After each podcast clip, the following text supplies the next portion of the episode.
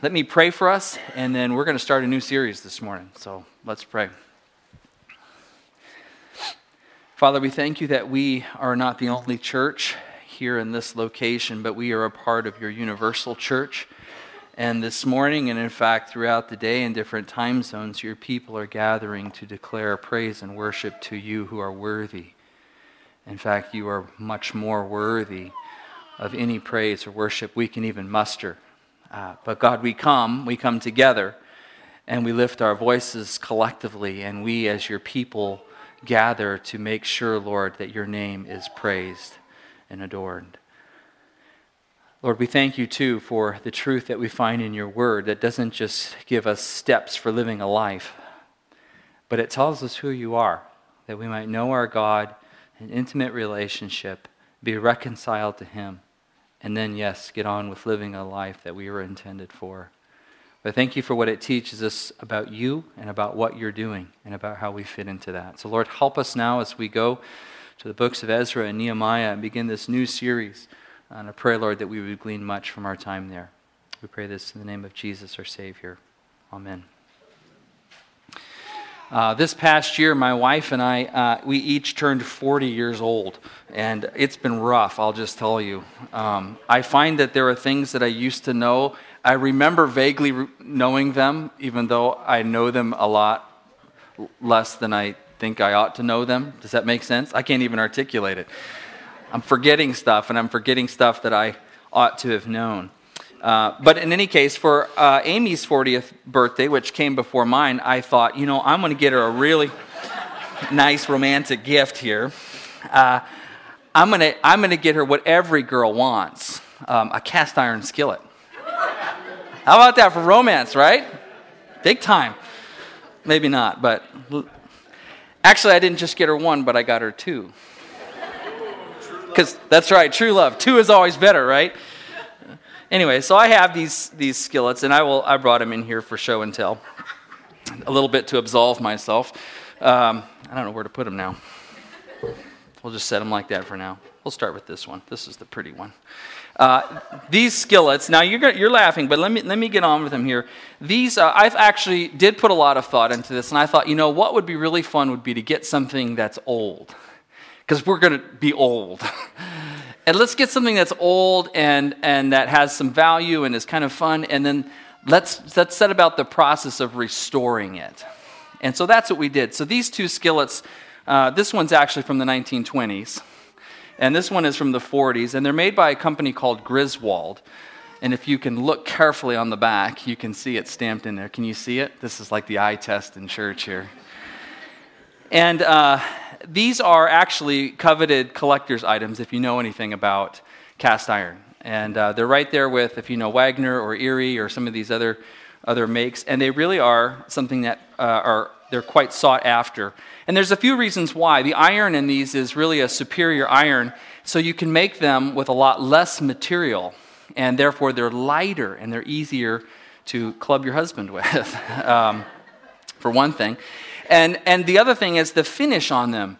Uh, they've taken a little more time on the surface than what you see in modern cast iron, and so they have a better non-stick sort of performance out of them. And so this was actually quite fun to get these and to go about the process of restoring them. And that was quite involved. Um, we, first of all, uh, when I first got them, they were in horrible, horrible shape. And the process of restoration involves, first of all, putting them into a lye bath for about a week and periodically taking them out and scrubbing off all of the old material. And you're basically just stripping these things down to their bare metal. They actually will get back to almost a silvery state when you're doing that. And so you're just scrubbing off all the old patina and all the old food and whatever else is on there, the old seasoning.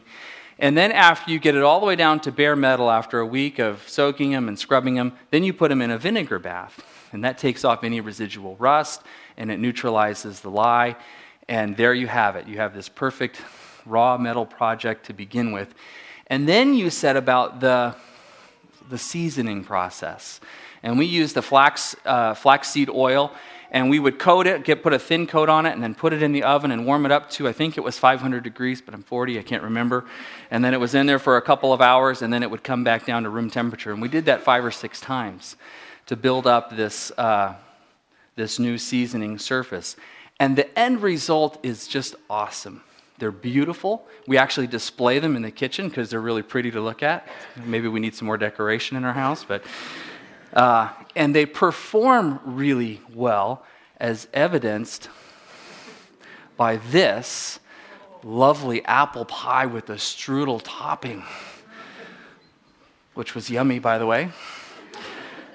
And this is maybe our family favorite here cinnamon rolls baked right in the cast iron. And if you can see carefully, you can't, but if you squint, maybe, or just imagine, in the places where a cinnamon roll has been removed, you can see how the glaze just beads up on the surface. And that's how it's supposed to work. So, husbands, get your wives cast iron. you see what I'm saying? Um, it was a fun process uh, to kind of go through this. And the reason um, I did it was, you know, not, or the reason I bring it up this morning is because uh, I wanted to illustrate a little bit of what's going on in the books of Ezra and Nehemiah. What we find there is this beautiful restoration process in the people of God, the people of Judah in particular. Uh, we know that God has confronted uh, the rebellious Judeans in the prophet Isaiah. And he sent them off to a process of stripping down and tearing down and uh, uh, chastisement. And he sent them into exile. And, uh, and then we, we're going to get to see through the books of Ezra and Nehemiah the rebuilding that comes and the way that he seasons them and prepares them uh, and builds up a heart in them of worship and love. And uh, so that's what we get to see here. So I want to just kind of back you up, back up through what we have seen in some of our study here uh, over the past couple of months. First of all, we saw God warning Judah of sort of their disobedience and their rebellion, and he did that through the prophet Isaiah. Then we saw through the prophet uh, Jeremiah, and uh, specifically in chapter 29, uh, where God spoke to them like a, like a parent would sit with a child before discipline, explaining what's about to happen and why. Uh, God tells them, I'm taking you to captivity, and you will be chastised there. And, uh, and, and, and he goes on to tell them how to live in that particular land. And he even gives them assurance that this captivity would only be for 70 years, but then they would return. He would bring them back, and that they would find him in relationship again, and that he would be their God. So he gives them that assurance. And then we went through the book of Daniel and we saw the defeat of Judah. We saw the fall of Jerusalem. We saw the fall of the temple and the people of God deported to Babylon and beginning to set up life there. And as we went through the book of Daniel, we were really given uh, pictures of God's sovereignty through all of this, through the rise and fall of one regime after the other. In the midst of all of it, God was in control and he was doing exactly what he said he was going to do uh, for the people of Judah. Uh, he was stripping away the dross, taking them down to their base, preparing them that he might carefully season them for a life of relationship and obedience and proper worship. And that's what's been happening. And so the books of Ezra and Nehemiah really capture the fun part of this process, the seasoning the restoration, the preparing for proper and good use. Um, and so here we find Judah's release from captivity, their return to Jerusalem, the rebuilding of the uh, temple and the city walls. Um, and while it is oftentimes the rebuilding of these physical structures that kind of captures our attention and our imagination as we go through these books, uh, I think what we really need to see, what we are meant to see, is the rebuilding of the heart of God's people for Himself. That's the rebuilding, the restoration, the renewal that I really want your hearts and minds to be fixed upon. So, the restoration project of God here is not just brick and mortar, although it is that, but it's the heart and the mind and the worship and devotion of God's people here. And so, as we go through this, these two books together, I don't want you to hear building project. I want you to hear worship project, preparing God's people for their rightful relationship uh, to Him. Uh, so, we're going to start with the book of Ezra. If you want to turn there, the book of Ezra.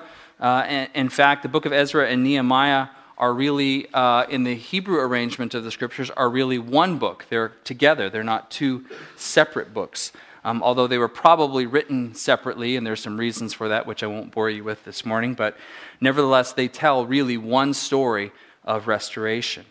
Um, the book of Ezra is titled uh, for its author, and Ezra is the Aramaic uh, word for the Hebrew word, which we've spoken of at times, Ezer. Sound familiar?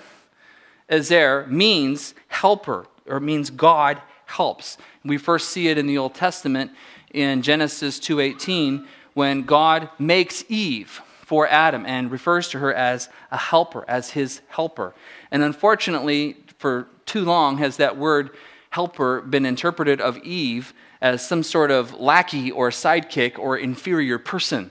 And that's not at all what it means, and we see this here. Helper means uh, strong helper, God's helper. In fact, more often in the scripture, that word is used of God as the helper of mankind than it is any kind of inferior lackey. And so it's a good word for, uh, for women, particularly, and it is used of God here throughout the scriptures as the helper of man, and that is what Ezra himself is named for. And here at the beginning of the book, we begin to see the powerful help of God actually inclining the heart of the pagan king towards the welfare of God's people.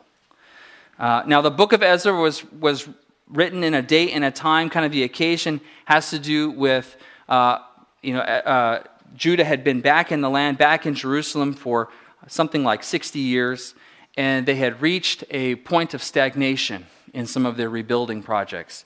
And so Ezra is really writing the book to sort of encourage them. And he's hearkening back to some of the ways that God has uh, taken care of them in the past and where God has shown himself to be faithful uh, to help them overcome some of the opposition that they're facing in this particular, this particular moment. And so it's written to at least the first two waves of returning exiles uh, to Jerusalem in order to encourage the fact, encourage them in the fact that God has been faithful to them and reminding them of how God has worked in the past. And so Ezra is just kind of holding up a mirror of God's prior faithfulness.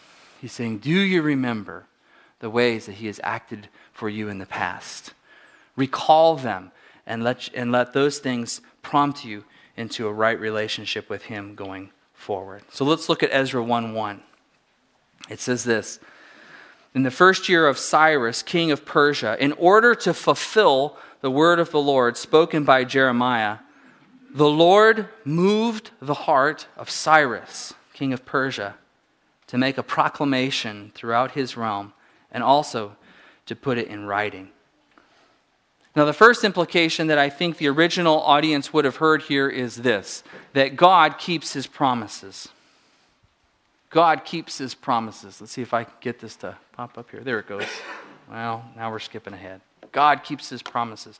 This is most likely not a new teaching for you. I suspect you're not sitting there going, oh, I never knew that. Never heard that before. Uh, but maybe you have not heard that or known that from this particular neighborhood of the scriptures. Uh, God keeps his promises. And I want to show this to you. In fact, now that I've told you to turn to Ezra, turn to Jeremiah, if you would, uh, chapter 29. And we're going to look at the promise. We're going to rem- remember the promise uh, that was given to us there. And I would remind you of this too. Good teaching isn't just teaching us what we don't know, good teaching oftentimes is reminding us of what we do know and what we need to act upon. In Jeremiah 29, verse 4, it says this This is what the Lord Almighty, the God of Israel, says to all those I carried off into exile from Jerusalem to Babylon build houses, settle down, plant gardens, and eat what they produce. Marry and have sons and daughters. Find wives for your sons and give your daughters in marriage so that they too may have sons and daughters. Increase in number there, do not decrease. Also, seek the peace and prosperity of the city to which I have carried you into exile. Pray to the Lord for it, because if it prospers, you too will prosper. Yes, this is what the Lord Almighty, the God of Israel, says Do not let the prophets and diviners among you deceive you. Do not listen to the dreams uh, you encourage them to have. They are prophesying lies to you in my name. I have not sent them, declares the Lord. But this is what the Lord says When 70 years are completed for Babylon, I will come to you and fulfill my good promise to bring you back to this place.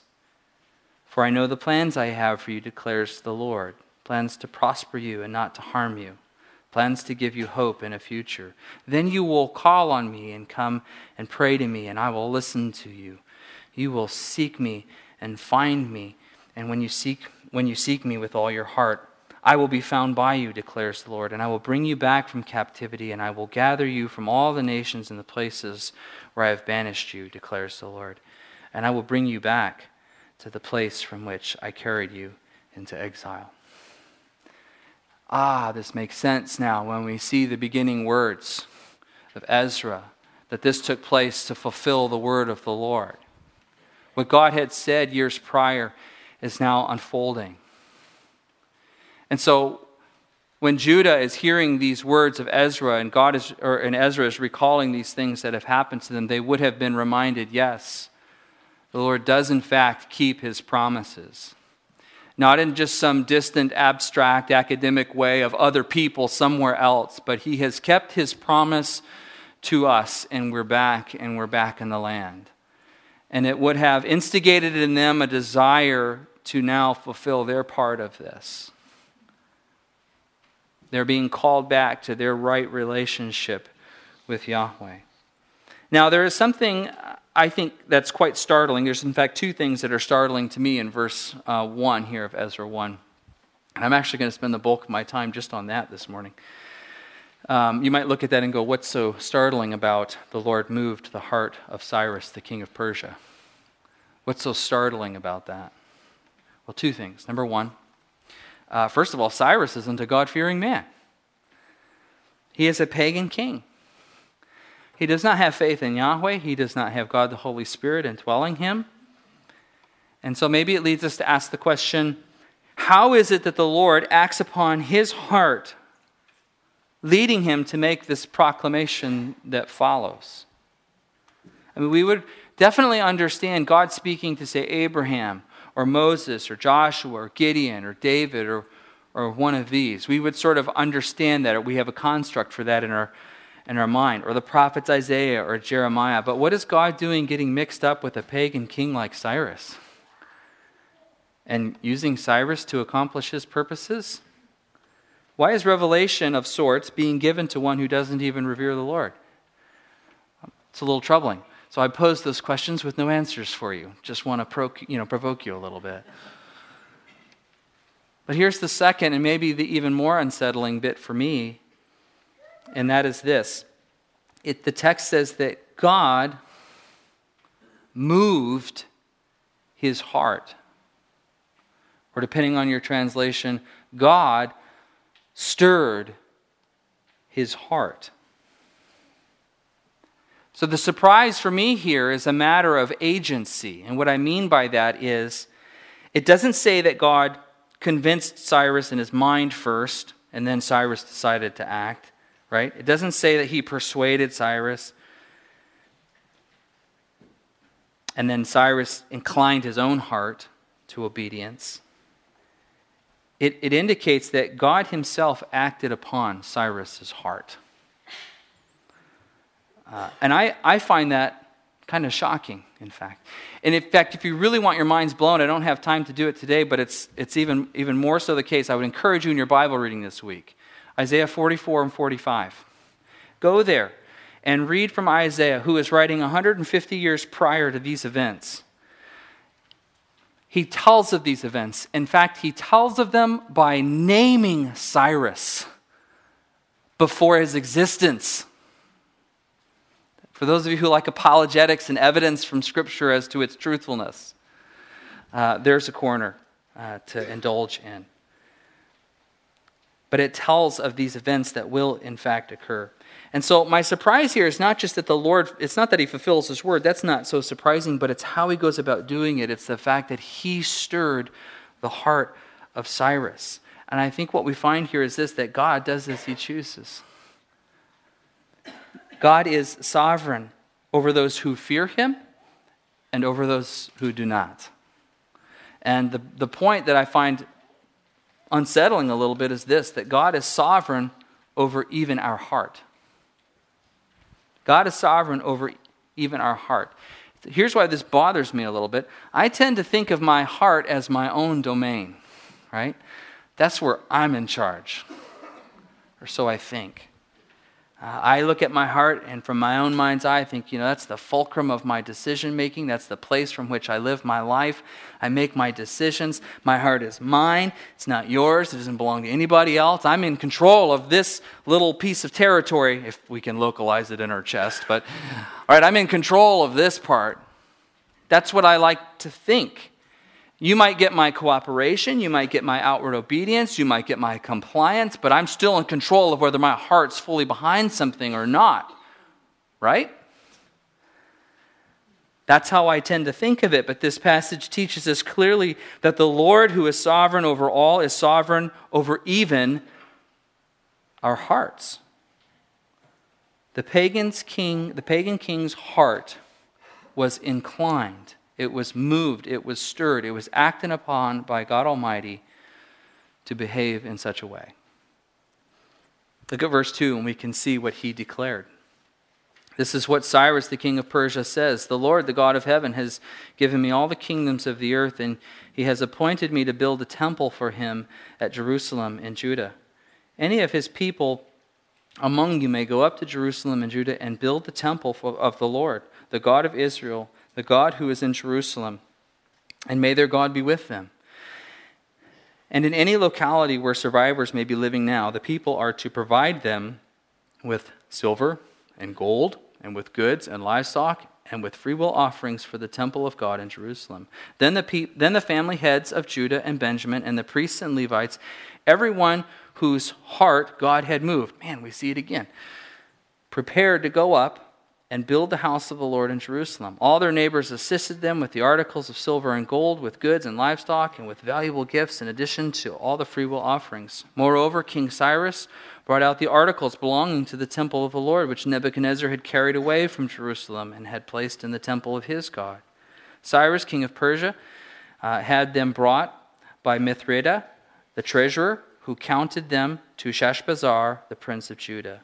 This was the inventory gold dishes, 30 silver dishes, uh, 1,000 silver plans, 29 gold bowls, 30 matching silver bowls, 410 other articles, and so on and so forth.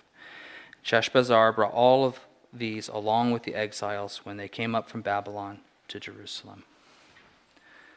So we see that even God acting upon Cyrus's heart isn't just a one off. It's not like a one time thing that occurred here. We see that it's followed up again by the fact that he acted upon the people to enrich Judah in their leaving.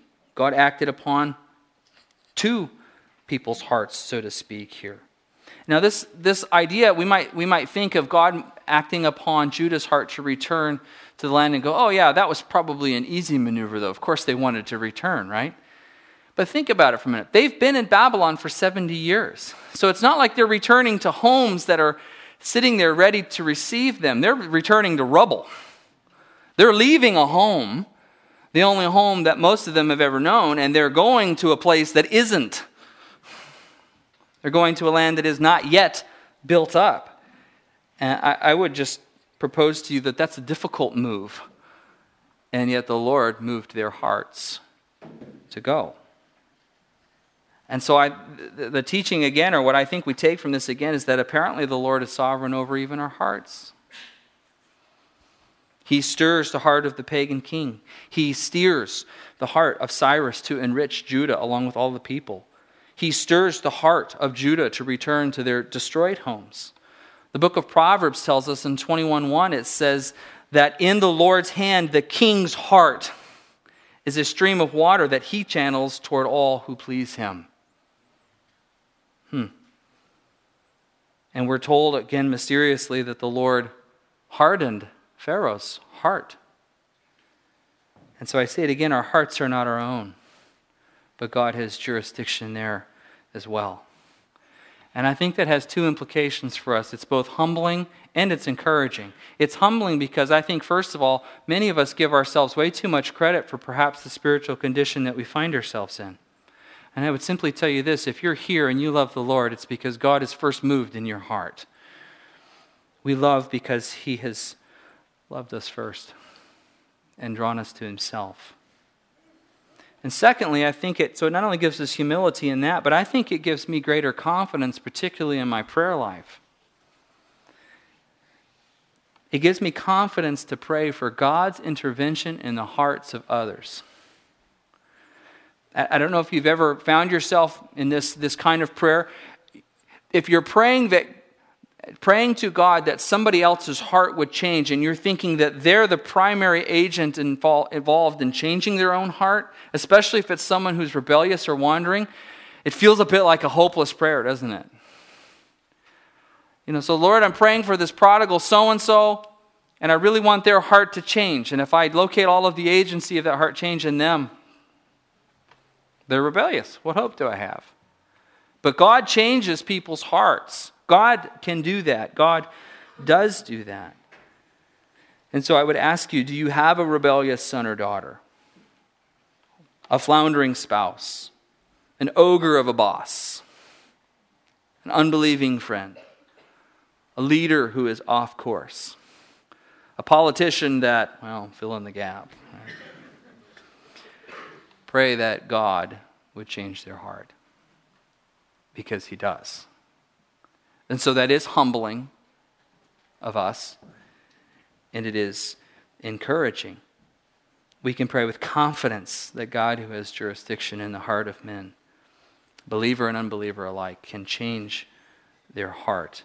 Ezra teaches us this, and I think we should pray expectantly that God, who is the same yesterday, today, and forever, can do it again in our time.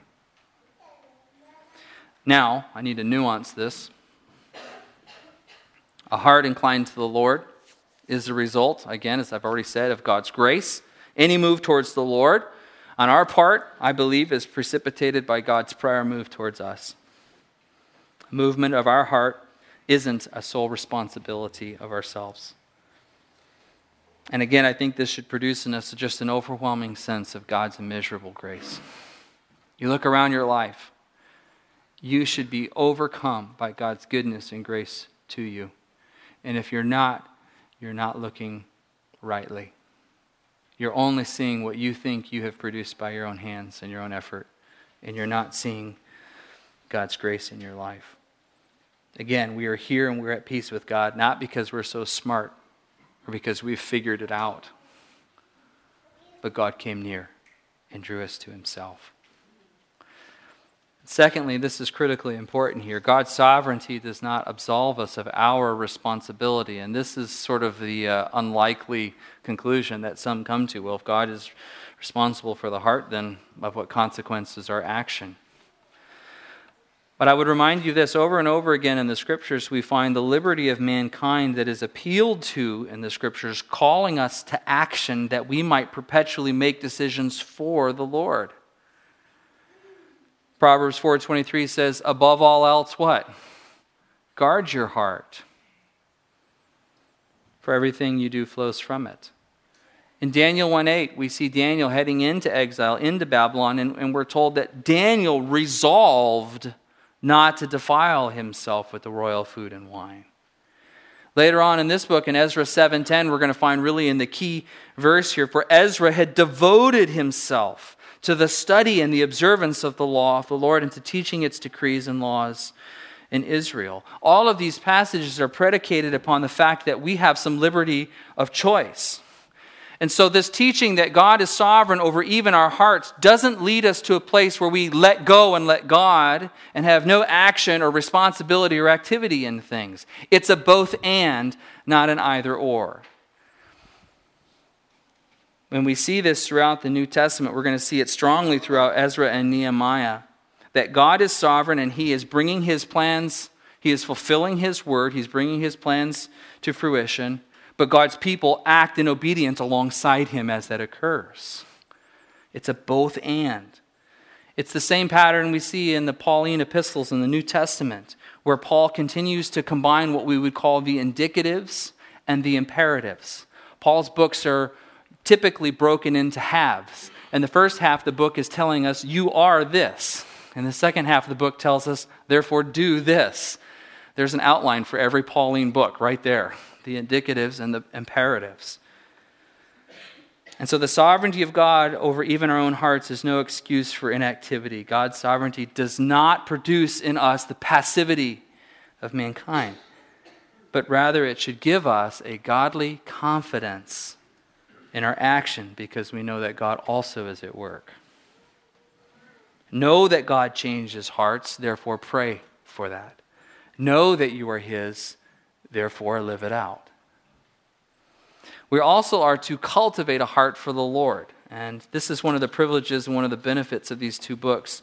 We get to see how Judah, after they had completely bombed with the Lord and been disobedient, how they were carried off to exile, now returned to the land and re engaged the Lord with hearts for worship. And I'm just really going to be introducing that concept this morning, but we're going to unpack it in the weeks, uh, the weeks that will uh, flow out. I want to ask does this sound a little bit like double talk when I say that the Lord is sovereign over the heart, but you are to cultivate a heart for the Lord? I mean, it, it sounds like I'm standing on two sides of a line, doesn't it? Yeah, welcome to the scriptures. That's about how it sounds. I've been thinking about that this last week, and one of the ways that this is uh, kind of that has helped me um, arrange my own thinking was uh, it's back to school, and we've got our kids. We're trying to get them all set up on their different computers and apparatuses and whatever they've got is so that they can do the things that they need to do. And our kids, you know, they range from ages 8 to 14. So uh, we've got adults in the house, and a 14 year old, and an 11 year old, and an 8 year old.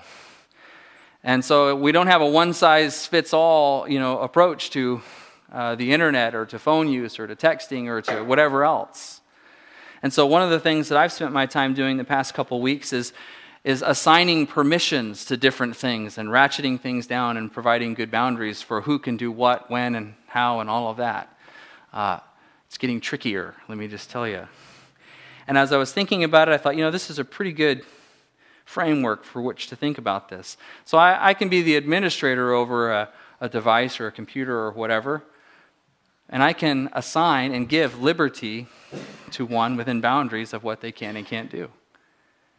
And as I, I was thinking about that, I thought, you know, that's, a, that's an awful lot like how God works with us. He's the administrator. He can give seat licenses and user privileges, and he can ratchet them down and he can change them, but he's got the sovereign control. But he does give to us liberty in our lives to make decisions and to live in obedience and to follow him. Uh, that was helpful to me. I don't know if it is to you, but.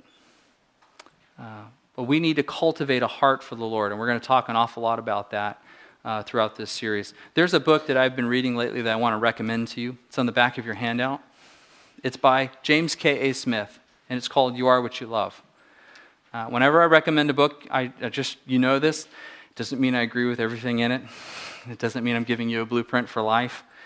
There's some good, thoughtful things in there about how we construct a heart that is either for the Lord or for uh, other things. We also see in this, uh, in this uh, section here that God provides for his people. Um, I think many have rightly compared the remnant's return to Jerusalem to the great exodus of, of Israel coming out of Egypt. Uh, and we, so we kind of get an echo here of some things that God has done before. God's people leaving a place of captivity, enriched by its captors, to go to a place that God is calling them to build an instrument of worship and to live as God's people. It sounds like a story we've heard before, right? And so we found this in the great Exodus out of Egypt. We find it now here in Ezra coming out of Babylonian captivity, back into Jerusalem. Uh, once again, they plunder their captors. Uh, and at Cyrus's command, the Babylonians enrich the Judean exiles, and they come into their homeland where they need to rebuild the temple and a way of life that worships the Lord. Uh, one of the commentators I was reading this week said something interesting. He said, Whenever we find a building project in the scripture, we find that God allows his people to plunder somebody. And I, I kept thinking about our own building project here and our own expansion, thinking, I don't know how you get that done we haven't been able to plunder anybody yet. So if you've got some ideas about that, let me know. Um, but I do take comfort and assurance in knowing God steers the hearts of the rulers and leaders, and he inclines them to those who fear the Lord. Who knows how God will provide? Uh, who knows? Um, God providentially prepares the way for his people as he's leading them in what to do. And he enriches them so that when they come home, they have the resources they need to do what he's asked them to do.